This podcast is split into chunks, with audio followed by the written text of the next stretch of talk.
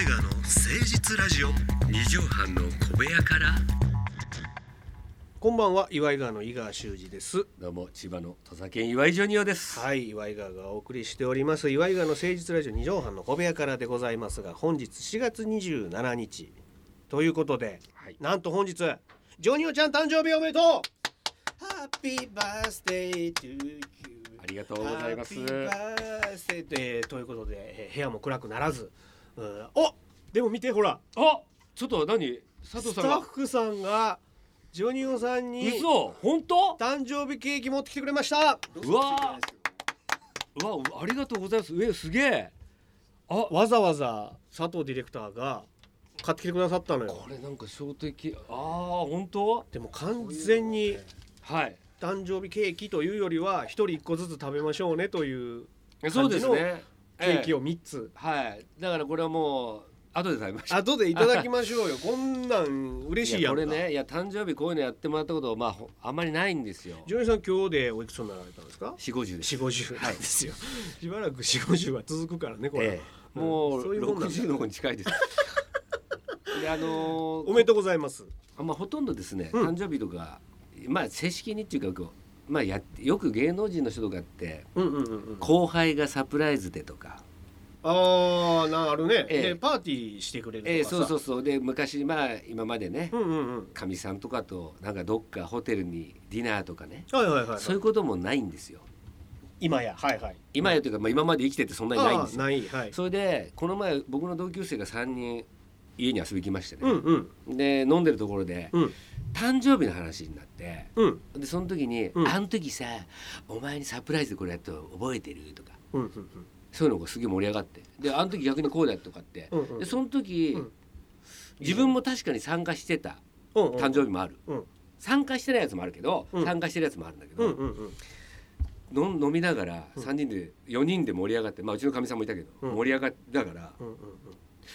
ちょっと待って、こいつら高校の時から、どうした？俺仲良くやってるけど、祝ってもらったことねえなって思ったわけ。俺が主役の会はそういやなかったなってこと？そう。お、その時に気づいたわけ？気づいたわけ、みんなやってんの、順繰りでやってんだよ。あれほんで、4月27日ですよね。はい、死になね、死になの日ね。そう、まあこれ一応ね、加藤なんだっけ、正也さんが同じ誕生日なんですけど、加藤正也さんが、マイクマキさんとかね、そう佐藤浩市さんとの家で飲んだ時に、死に名ですよねって言ったら、ジョニオ、俺はそうに覚えてねえぞ。俺は世に名を売ると、そういうふうに覚えてる。俺は子供の時からそうって言ったから。427。かっこいいですよ。まあ、考え方次第なんだよとかつって。俺が世に名を売るなんて言えないじゃん、お笑い芸人として。笑いにならんからね、あの人生それで変わったんだなと思うんだけど、でもその時にこうやって思ってて、したら俺がすっげえ、でもそれ酔っ払ってて覚えてんだけど、次の日に、うちのかみさんに昨日絡んでた酔っ払ってみたいなこと言われて、そうだったね。ほんで俺、うわ、申し訳ねえな、絡んじゃったんやその時の。そうな、お前らそういや俺のやってくれたことねえじゃねえかこの野郎って。多分酔っ払って、そうだから、お前だからそれが結構なんか、いやとか言ってたけど、すごいしつこかったらしいのだ、どっかで思ってんだなと思ったけど。そうだねそう、でもまあ飲んじゃうとね、それはそういうことにもなるわな。でもそれでよくよく考えてみたら、今旧車を探す企画みたいのを雑誌でやってるんですけど、そのやつの、横浜で名物社長の吉野さんっていう人、吉野さんにこの前会ったじゃん、イベントでお会いした、その時に答えが分かったの。その何日か前に飲んだんだよ、その俺が絡んだのが、吉野さんに会って分かったんだけど、吉野さんが「おージョニオさん、この前あれだったな、あの後一緒になんか 飯でも食いたかったな」って「いやすいません、僕ちょっと用事があって、いや実はな、あの時な、あの後から授業に聞いたらな、私と君が同じ誕生日なんや」っつって言われたんで、あ、そうなんですか、俺らお前祝ってもらったことないやろ誕生日」っつって「あ、そうなんですよ」って、その前の日ぐらいに会ったこと、そうなんです、うちらな、いつもなゴールデンウィークの始まりなんやっつって、あ、時期が、ゴールデンウィークとかでいつもそれが始まるから、学校とかで休みになってて、そうか、誰もいつもでゴールデンウィークとかで忙しいから、大人になっても旅行行ったりなんかしてるから、もう普通の日曜日とかだったらあるよ、でもゴールデンウィークだからしかも4月に入学したりクラス替えしたばっかりで、うん、ちょっと仲良くなり始めたぐらいで、ね、4月ってそうじゃん、うん、でまたそれがゴールデンウィークだからはいはい、はい、1日誕生日のために旅行とか遅れづらいじゃん。そうだね。だからこういうのは本当嬉しいよね。だってこれをさ、佐藤さんが3種類選んだんだぜ、うん、そうやでケーキ屋に行ってやね、このぶどうのやつといちごのショートケーキとチョコのなんかねチョコケーキみたいな、これとこっちのいちごのやつくださいとか。でもこの後もしかしてこれ誰食べるっていうのは揉めるかもしれないからこの3人でいやそれは誕生日の人が選ぶんですよ。大体 主役ですから。あ、これ全部私じゃないんですねやっぱり選ぶっていうとなんかやっぱ絶対食べるみたいなちょうだいよ、ね、なんかこれちょうだいよ。そこになってくるとまたちょっと話変わってくるよね。でもさ、それこそさっきの話じゃないけどさ、ジョニオさん家に例えば人ん家にお呼ばれした時にね、うんうん、手土産買ってく時ってさ、はい、自分も食べたいもんじゃない。大体持ってった先でいただき物で悪いけどこれもう出しちゃおうかなんつって言って出してくれってさ。俺それじゃないの全然。あ、そう。俺はもう本当に向こうが食べるものをこう用意していくっていう。こういうものっていうのが要するに差し入れっていうか、まあなんか持っていくもんあるんじゃない、はいはい、そのやつであんまりないのよ好きなの甘いのとか好きやないから。そうか、ジョニーさんはちょっと甘党じゃないからね。俺がイカの塩から持ってたらおかしいじゃんなんか。確かにでもその人がすっごいのんべえでなんやとかさ、あ、まあね、そう情報があったらね。でもなかなかその塩辛は出してこないよね。難しいな。ケーキはやっぱ出してくるよね。難しいな。最後になんかセンスってあるよね。ああいうやっぱ贈り物やんあれもプレゼントみたいなもんで、ね、うんうん、差し入れとかも全部センス。まあね、うん、それもだから何か同じやつをみんなで平等に買ってくる人もいるといるし、だからこの佐藤さんのこのやつっていうのはもう絶対好きなやつが自分が食べたいの入ってるよね。あ、それはあるかも、ね、これがショートケーキ3つだったら、あ、そうじゃないんだけど、ね、これもうでこれでもう俺もまたもう頭痛いのよもらっといてめっちゃ言うやん。いやっていうかこれで俺が選んだらあみたいな顔するわけだよしないよ。このさ3つ食べえな。これリスナーの人にちょっとこれじゃあ3種類違うの買ってきたら絶対一人自分が食べると思ったら好きなの買ってくるっていうのをこの説をちょっとメールください。ちょっとあるかもしれん。それか3つともちょっと食べたいやつか。そうでこれでどれ回ってきてもええやん。でこの後聞くからで本当に佐藤さん何が好きかっていうのを聞いて、ね、次の時に、来週から発表しましょうよ。そうだね、うん、ね、ちょっと正解というか真実をねでメールが来るかもしれないから、はい、もう番組後半ですけど始めていきましょう。岩井川の誠実ラジオ2畳半の小部屋から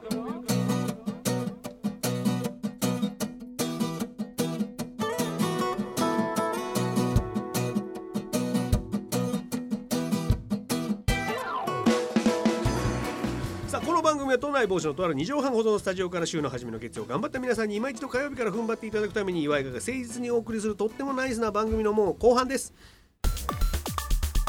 岩井川の誠実ラジオ2畳半の小部屋から。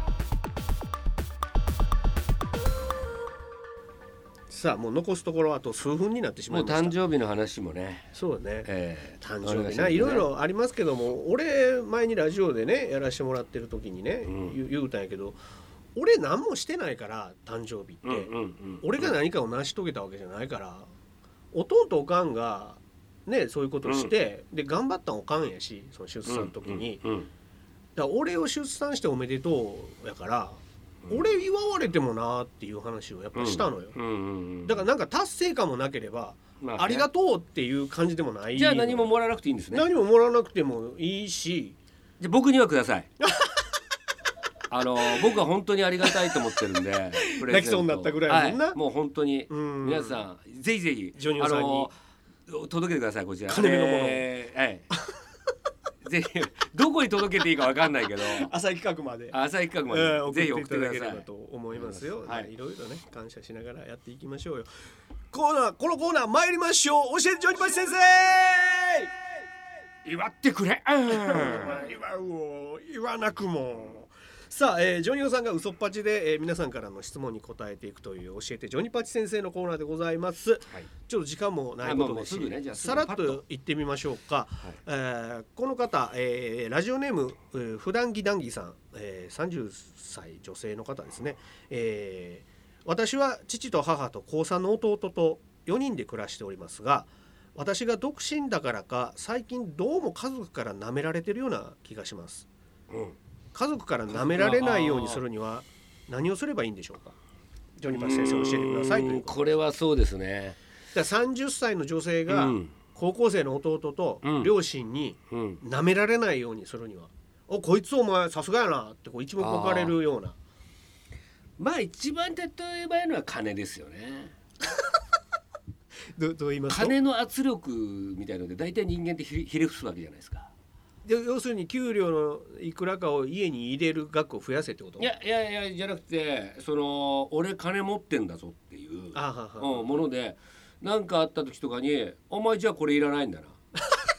汚い大人汚い大人やで。いや金で全ては解決しませんよ、うんうん、そんなことは言わないけども、時に根性の方が勝る時もあるし、 そういうことあるけども、うん、手っ取り前のは金だ今このご時世暴力なんて絶対ダメですから。でもさお金は結構大変やん。そんなんってみんなどっかで分かってるやん。お金さえあればなって。だって兄弟とかでしょ。そう兄弟とかに舐められてる。そうだから兄弟とか家族とかになんかその